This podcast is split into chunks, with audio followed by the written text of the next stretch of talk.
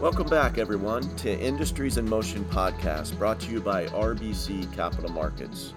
Reminder this is where we'll be exploring what's new and what's next in today's fast moving markets and industries to help you stay ahead of the curve. Please listen to the end of this podcast for important disclaimers. My name is Mark Odendahl, and I'm head of U.S. Capital Markets Research here at RBC. And I'm really excited to have Ken Herbert on the line. He is our aerospace analyst at RBC. Welcome, Ken. Thank you very much, Mark. Look forward to the discussion. Okay, before we get started, I thought I'd give a little bit more background on Ken. Ken joined in 2021 as our aerospace analyst and has initiated a full list of both OE, original equipment, and aftermarket companies in the aerospace sector. Recently, he initiated on Airbus, so, by covering Boeing and Airbus, he's become our global aerospace analyst.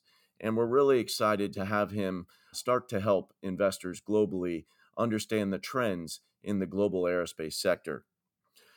So let's kick it off, Ken. Let's start talking about the commercial aerospace sector, and we got to break that into two parts. The first part is the original equipment uh, manufacturer, the OEs, and that's Boeing and Airbus. Could you just kick it off by telling us a little bit about where we are in the cycle uh, for the OE sector and some of the trends that you're picking up recently?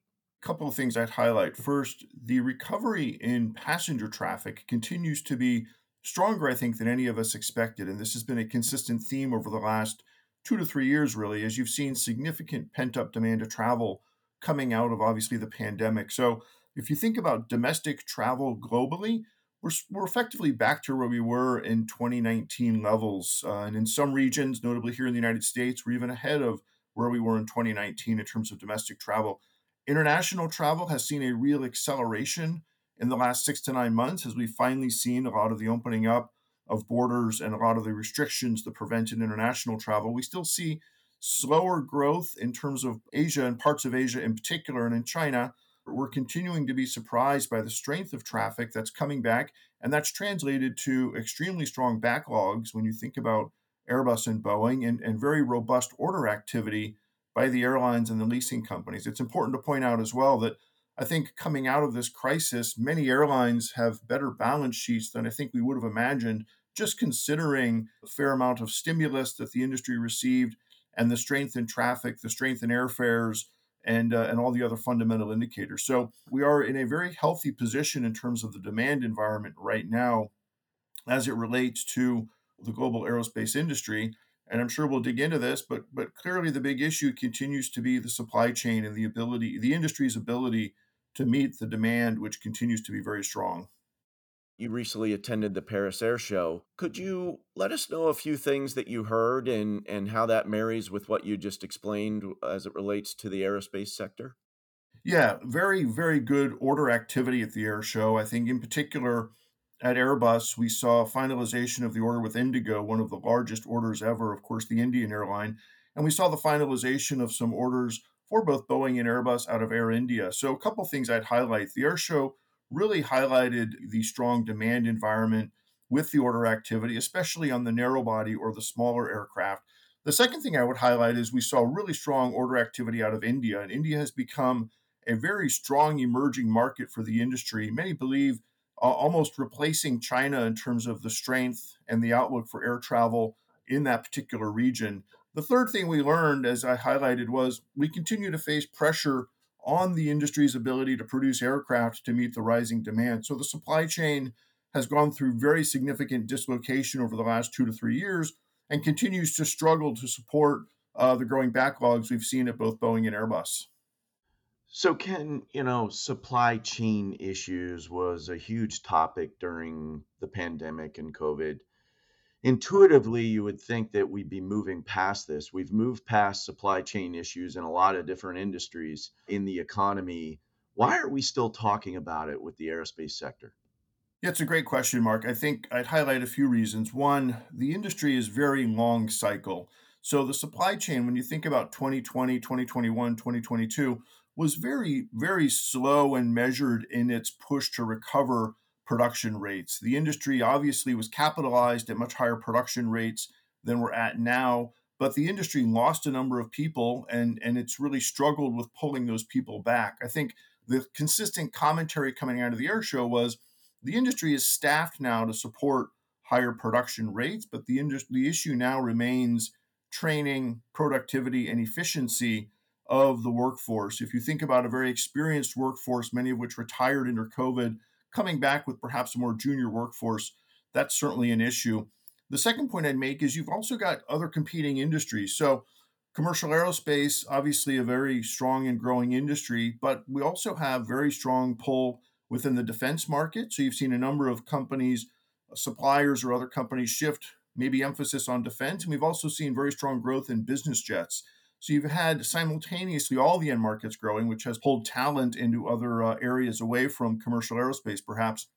But then I would also just highlight the long, the long nature uh, of the cycles in that, you know, a lot of these, you know, to to to spool up a supply chain, considering incremental disruption we've seen as a result of the war in Russia and Ukraine, as a result of uh, some of the trading uh, or, or, changing geopolitical issues between the United States and China, we've seen some other significant disruptions in the aerospace supply chain, which have contributed to some of the delays. And then, of course, like we talked about, the demand came back much stronger than expected. So you've had a number of factors that have contributed to the issues in the supply chain. And you're right, a lot of other industries seem to be normalizing now and putting these issues behind them. We are seeing production rate increases out of Boeing and Airbus. I just think the pace continues to be slower than uh, than many would hope or, or expect at this point. And these these issues, you know, when you're talking about lead times of up to two years on many different parts of the airplane, uh, it obviously takes more than just quarter to quarter to work out. And so we're very much in the middle of still sorting some of these issues out. So, Ken, I don't think we can spend as much time on Boeing without you giving an update on some of their recent products. So, the 737 MAX is uh, heavily debated in the investment community. Could you give us an update on some of the product initiatives at Boeing? Yeah, of course. And I should mention that the MAX contributed to some of Boeing's issues as they, of course, stopped production of that aircraft at the end of 2019, heading into COVID. So, the the two or three key issues for the MAX, uh, first and foremost, it's it's China. Um, China, Boeing had approximately 100 aircraft in China when the aircraft was grounded. Those, um, all of the Chinese airlines that had MAX aircraft in their inventory have returned the MAX to service. And of those 100 aircraft, the latest numbers are that approximately between 70 to 80 of those aircraft have in fact returned to service. So, and that's just happened in the last six months. We've seen a nice uptick in the utilization of the MAX aircraft that were in China. Um, we're still waiting for Boeing to resume deliveries of MAX aircraft into China. As a, uh, heading into the pandemic, Boeing had approximately 140 aircraft in inventory slated for Chinese airlines. Boeing has successfully remarketed, you know, approximately you know 40 to 50 percent of these. So we are optimistic that as geopolitical issues continue to ideally improve between the United States and China, we could see a resumption of deliveries of the MAX into China at some point this calendar year. Um, it's important to keep in mind as well that the recovery in China has been very, very spotty and inconsistent. So there hasn't been as much of a demand for the lift or the max in China as you would have seen here in the United States or in Western Europe. Final point I would make on the Max is Boeing has it's it's intended to be a four class aircraft, the Dash 7, 8, 9, and 10. The Dash 8 and the Dash 9 variants are approved, and that is what Boeing is delivering today. We're still waiting for final certification on the Dash 7 and the Dash 10 variants. So that it continues to be an issue we watch very closely as those have continued to slip to the right, largely as a result of issues around timing at the FAA and revamped and more stringent certification requirements, um, largely as a result of some of the issues associated with the MAX and the grounding back in 2018 and 2019. All right, let's now turn towards Airbus. Could you give us an update on some of the trends they're seeing specific to that company, as well as their delivery trends? Airbus took production rates down about 50 to 60% across their portfolio when we went into the pandemic. So they're in a better position today on the narrow body side. They're they're delivering their A320 uh, family of uh, aircraft they call the Neo, the new engine option. Airbus is out delivering Boeing today about by about 30 to 40 percent. So they are in a better position today. Airbus is currently running at approximately 50 aircraft a month in terms of their production and delivery schedules. Boeing currently delivering it, you know, in the low 30s on a monthly basis. So Airbus was in a slightly better position, obviously heading into the pandemic, has had uh, better success in ramping up the supply chain, but continues to face issues similar to what Boeing is facing as well. But Airbus and Boeing, neither company is talking about a a new aircraft or a new clean sheet aircraft in the near future. So the focus continues to remain very much on Airbus and its A320 family, and of course, Boeing with the 737 MAX. All right, let's shift gears. We've talked about the OE trends. Now let's move to the aftermarket. And just a reminder, folks, Ken covers a significant list of um, aerospace suppliers. And so, primarily, uh, a lot of these suppliers supply the aftermarket for the OEs. Ken has um, conducted a long running MRO survey, maintenance, repair, and overhaul survey of a lot of shops that consume these aftermarket components.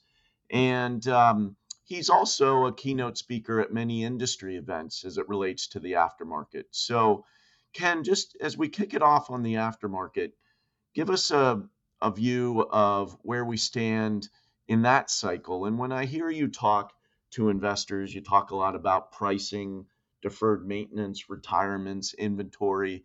Kind of give us a view overall for the aftermarket. The aftermarket, as you indicated, most companies that sell up into Boeing and Airbus because of regulatory requirements are also the sole source provider of that particular part into the aftermarket. And the aftermarket tends to be where many suppliers make a disproportionate amount of their profit and earnings. So it's a it's it's a, a market of considerable focus.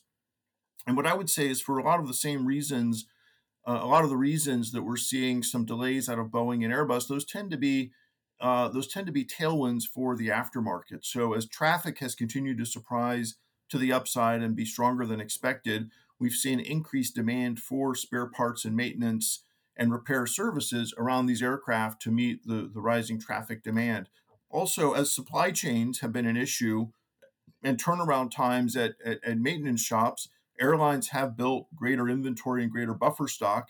And as a result of some of these disruptions in the demand, many of the suppliers have been in a position to pass on or get much better pricing on spare parts than is than is typically normal. We're hearing about many suppliers, you know, getting price increases into the mid-teens, um, which is two to three times higher than what you would normally expect. Obviously, a lot of that reflects just higher costs from an inflation and and cost and labor standpoint, but certainly the industry is in a better position today to get pricing. So the aftermarket has been very sound. Our most recent quarterly survey pointed to about 22 to 23 percent growth in the second quarter in MRO spending, um, which is which is very strong. And the outlook for the second half of 2023 was about 500 basis points better than our first quarter 23 survey indicated. So we continue to see a strengthening. The risks to the aftermarket are certainly a broader economic recession, which could have a negative impact on um, uh, passenger flying, which we haven't really seen yet. And second, many of the tailwinds could eventually become headwinds as as growth eventually would normalize, and eventually we would see, you know, Boeing and Airbus deliver more aircraft, which would give airlines the opportunity to retire more aircraft or to decrease the utilization of some of the older aircraft today, which tend to be very uh, intensive from an aftermarket standpoint. But we're just not seeing that yet. Uh, we continue to see, you know, the disruptions on the supply side continue to equate to very good opportunities and a very positive outlook for the aftermarket. You know, you recently published an MRO survey. You know, what did that show you? What were some of the trends that you've seen over the last couple of years in that survey? Yeah, so it, it, clearly pointed to a couple of things. One, demand on the engine side remains very robust. And if you think about the aftermarket, we tend to look at it in three or four buckets. You, of course, have the engine, which accounts for about 40% of all the aftermarket spending. And as aircraft get older, the disproportionate amount of spending on the engine goes up. You've then, of course, got what we call traditional components, which is everything from avionics and landing gear. And then you've got, of course, the airframe and you've got interiors as well. So as you think about the aftermarket, we've clearly seen greater strength on the engine side recently. And that's companies, for example, like General Electric and like Safran and like Pratt and Whitney, part of uh, Raytheon Technologies um, engine spending by the airlines has been very robust. The airlines have utilized a lot of what they call green time in the industry, which is an airline's ability to swap out engines to continue to defer maintenance. And a lot of those behaviors have largely been used up. So we're seeing a real strong demand for engine spending. We've also seen a very strong demand for alternative parts. As you think about the recovery and you think about supply chain disruptions, airlines are looking very aggressively at alternative parts. And these tend to be around what they call PMA parts, which are substitute for OEM parts, or used parts that have been repaired, what they call USM or used serviceable material. So we've seen a real structural shift towards the airlines looking for alternative parts coming out of this crisis. And then the third thing I would highlight is we continue to see very strong demand out of Asia and China in particular. I think a lot of us were concerned that with the pandemic, demand in China could slow, and it's been spotty, obviously, but we get a sense now that the airlines in China are really starting to spend in anticipation of a, step up in growth into this year and certainly in 24, and also the recovery of international traffic. So, engines, uh, alternative material, and Asia continue to be some of the key themes in the aftermarket. Okay, Ken, if I digest what you're saying about the OEs as well as what you're saying about the aftermarket companies, is there a situation where they both can work? No, it's a great question. They're both seeing positive trends now, but to the extent to which the OEs continue to do better and maybe improve their execution, that would be an incremental headwind for the aftermarket because clearly what's what the aftermarket and what a lot of these suppliers have benefited from have been the fact that Boeing and Airbus have struggled to meet their delivery commitments to airlines, which has forced airlines to continue to fly older aircraft that by now they probably would have expected to retire. And of course, those older aircraft tend to be much more maintenance intensive. So they don't have to be uh, working against each other, but I think because we do expect to see continued struggle on the OE side, while obviously things are getting better, it shouldn't be a significant headwind for the aftermarket. So they can both, they have been working and they both should continue to work for the near future. So, Ken, are there any catalysts that investors should know about these sectors going into the fall or into year end 2023? The next big air show upcoming will be the Dubai Air Show uh, this fall, and a lot of the Middle Eastern airlines have have continued to preference or prefer to use the Dubai Air Show for major order announcements or other announcements. So look for the Dubai Air Show as it relates to demand for international traffic and larger aircraft as a as a potentially very important catalyst for the industry. The second, we would just call out continued, you know, monthly production and delivery rates and the cadence out of Boeing and Airbus as particularly important. And then finally, you know, management at Boeing has been talking about perhaps seeing a resumption of deliveries into China, perhaps a little sooner than into 2024. So if we see any resumption of deliveries of the MAX in particular into China before the end of the calendar year, that would be better than expected. Well, thanks a lot, Ken. This was an amazing update on both the OE side, the original equipment side, as well as the aftermarket, and really shows your thought leadership across the commercial aerospace sector. Thanks a lot for joining us today. Thank you, Mark. Have a great day, everybody. What else lies ahead in today's ever evolving markets and industries? We'll be keeping track right here on Industries in Motion. Until then, thank you for joining us on this episode recorded July 24th, 2023. And also, please be sure to subscribe to Industries in Motion wherever you listen to your podcasts. If you'd like to continue this conversation about aerospace or are interested in more information, please contact your RBC representative directly or visit our website www rbccm.com forward slash industries in motion for further insights. Thank you again for your time today and look forward to having you at our next Industries in Motion podcast. This content is based on information available at the time it was recorded and is for informational purposes only. It is not an offer to buy or sell or a solicitation, and no recommendations are implied. It is outside the scope of this communication to consider whether it is suitable for you and your financial objectives.